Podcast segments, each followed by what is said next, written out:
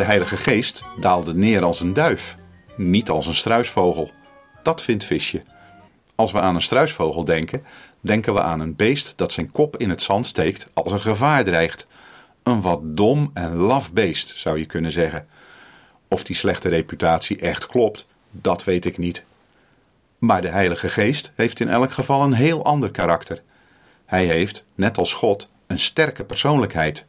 Hij kan spreken en handelen, blij en verdrietig zijn.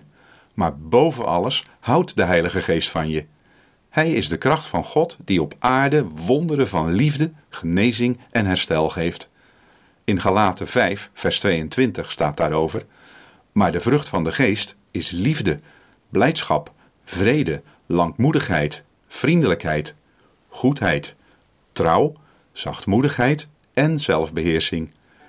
Nee, je kunt de Heilige Geest geen struisvogelgedrag verwijten.